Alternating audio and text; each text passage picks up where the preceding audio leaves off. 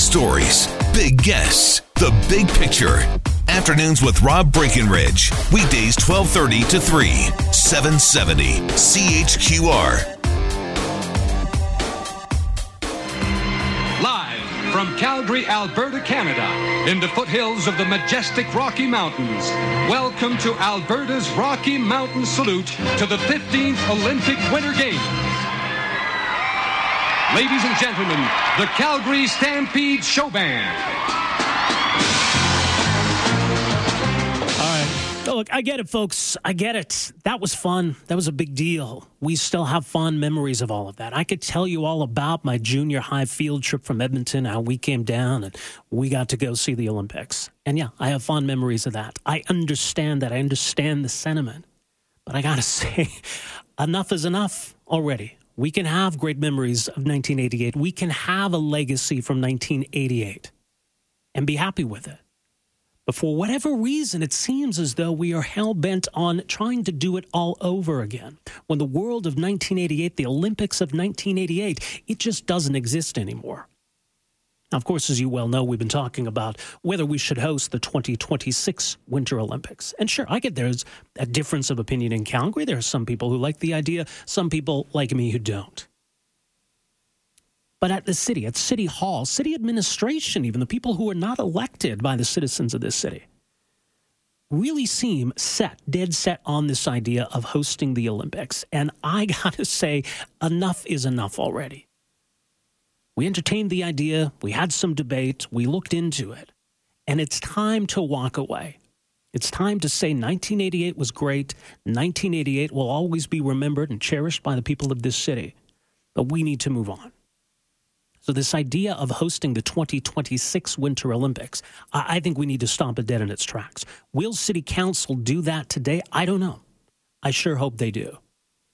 And why is it then that there's been such a push. I certainly think the Calgary Bid Exploration Committee, which was supposed to take an objective look at the idea, they seem really tilted toward hosting the Olympics. In city administration and the way they've been presenting this to city council, they really seem set on hosting the Olympics. Why?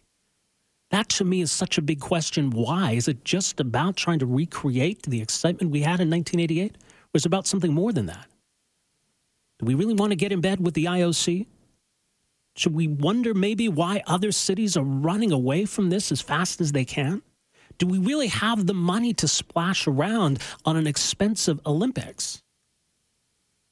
You can't do this on the cheap. You can't do it like you did in 1988. Is that a priority right now? Do we have that kind of money? How in debt are you prepared to see this city go to throw a fun party?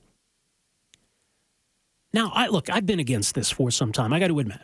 I've never really been on the Olympic bandwagon, but what, from what I've seen over the weekend has convinced me that this has just become a complete and total waste of time. So, two stories of the Globe and Mail broke over the weekend. One of them involves the city's aversion, it seems, to hearing uh, critical analysis of the idea of hosting the Winter Olympics. There were two reports done for City Council. One of them prepared by University of Calgary economics professor Trevor Tombe, the other by Brad Humphreys, an economic professor at West Virginia University. Both casting serious doubt on the idea of hosting the games and documenting in great detail the potential economic downside of hosting the Olympics. But not only did the city not release either report or make it part of the presentation to City Council, they really selectively quoted both studies and really downplayed the criticism of the idea of hosting the Olympics. Why? If you've got these reports, put them out there. Let the people make a decision. Back when they announced the Calgary Bid Exploration Committee, it seemed really strange to me. Why are there no economists on this committee? We're going to do a cost benefit analysis of hosting the Olympics. Why don't we ask the very people who are best positioned to answer that question? Or, for that matter, people who have already studied the question. Don't worry, they said. We're going to talk to economists. We're going to seek out economists. We'll get their perspective. Well, and I guess we did. We did seek them out. We did get their perspective. And then we disregarded it. And then we kind of swept it under the rug. Well, what was the point of that? The other story from the weekend, one of the ideas now on the table is to spread the Olympics around We'll put some of it in Edmonton. We'll put some of it way to the west in Whistler, BC. It's a long way, folks, from Calgary to Whistler, BC. Now, this is being dressed up as hey, maybe this is a way to do it a little more affordably. We'll spread the cost around, we'll spread the risk around. And again, I say, well, what exactly is the point then? I mean, one of the arguments for hosting the Olympics is hey, we're going to put Calgary on the international stage. We're going to bring all these people to Calgary, all this attention on our city, all these people coming to our city. And I suppose it would mean people coming to our city. I suppose it would mean a few weeks in the international spotlight. I don't know that that's worth billions of dollars, but okay, it's something. And now we're going to spread all of this around? The one possible benefit from hosting the Olympics, now we're going to water that down as well? And again, to what end? It's almost as though someone has decided we have got to host the Olympics no matter what. So let's find ways to justify it. And if you ask me at this point, I haven't seen any. It's time to move on. Well, speaking of economists, I wanted to bring one into the conversation uh, who's been following this debate in Calgary and elsewhere.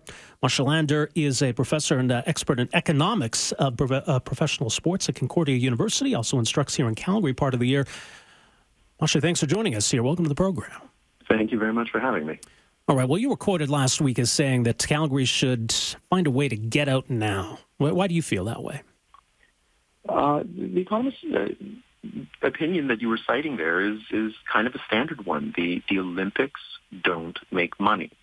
Uh, the only games that I'm familiar with that have made money are the 1984 Summer Olympics in Los Angeles, and that was an exercise in branding everything possible, including the athletes themselves. Uh, you are of an age then that you will certainly remember Mary Lou Retton on the front of Wheaties boxes uh, as part of those uh, branding exercises. So uh, if you're prepared to go down the path of branding the Olympics like mad, uh, you could conceivably make money. But even the, the modern Olympics that came after that didn't make money. London didn't make money in, in 2012. Rio certainly didn't make money. Vancouver Whistler didn't make money. So you're going to have a, an Olympic Games that's essentially going to lose money, and losing money means that the taxpayer is going to have to pay for it somehow. Well, not only do they not make money, but my understanding is that, that, traditionally what we see is that we're given an estimate ahead of time. That this is what we expect the games to cost, and it ends up uh, at, at a far higher price tag. I think London was an example where early on they were talking about uh, two or three or four billion dollars, ended up costing over twelve billion. Uh, are these consistently over estimates, over expectations? That's that's the way that uh, you want to sell people on anything, right? You overpromise the benefits and you understate the costs. And once it's done, then the true benefits reveal themselves to be less than what you said, and the costs turn out to be much more.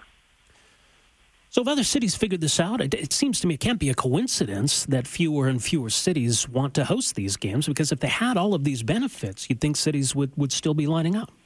Sure. Olympics are usually offered out seven years in advance of actually hosting. So that's why Calgary, for example, would be looking to make a formal bid in 2019 for 2026 games. This year, 2017, uh, the Olympic Games for 2024 were awarded. And in an unprecedented move, the 2028 games were offered exactly because the IOC is worried that if they wait four more years, nobody's going to be around to bid on them. So they thought, we've got two at the table now, Paris and Los Angeles, that are both interested. Why don't we stitch it up now and save ourselves embarrassment later? Is it possible that the IOC will learn a lesson from all of this? That with fewer and fewer cities competing, it no longer becomes a, an auction where cities are lining up to, to throw money at them. Uh, that they realize maybe that they've lost some leverage and they need to to listen to and be flexible regarding the demands or the needs of potential host cities. Is, is the IOC capable of change?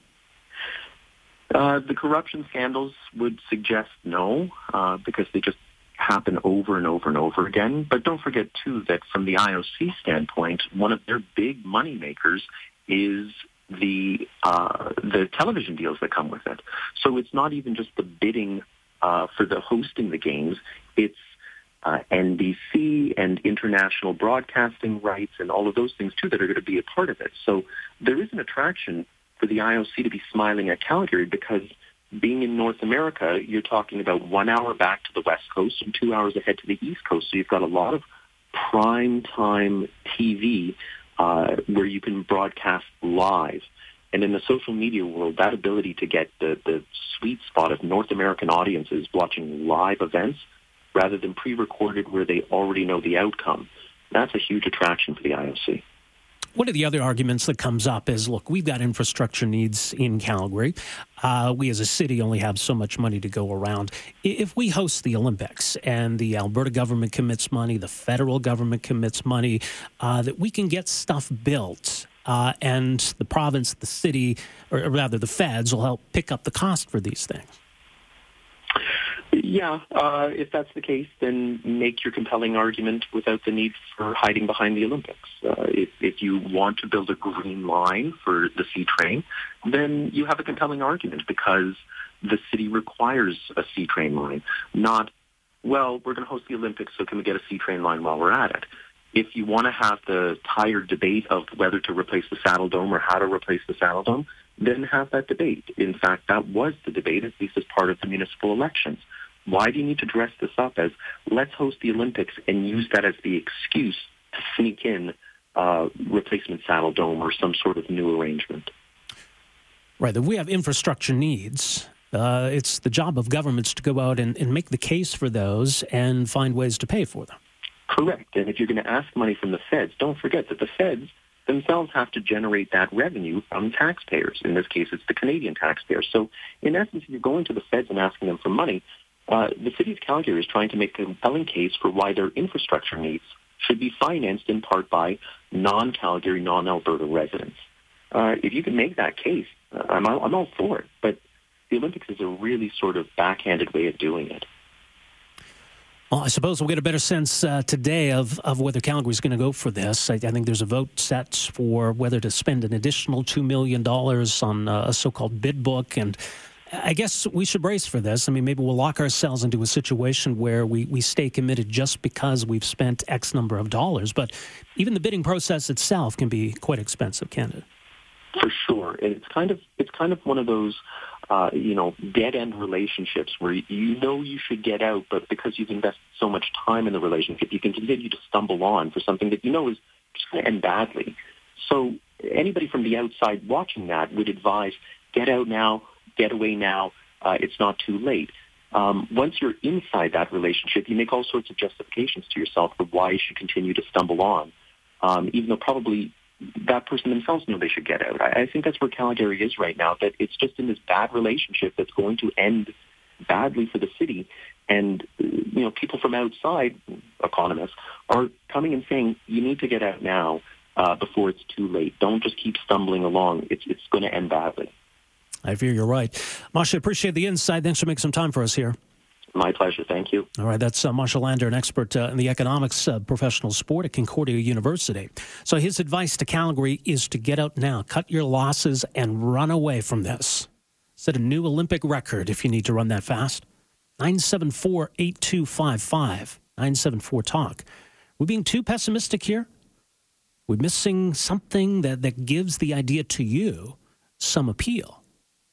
Because I think there's some otherwise smart people who seem to like this idea. 974 8255. We're back with more right after this. Afternoons with Rob Breckenridge, starting at 1230 on News Talk 770 Calgary.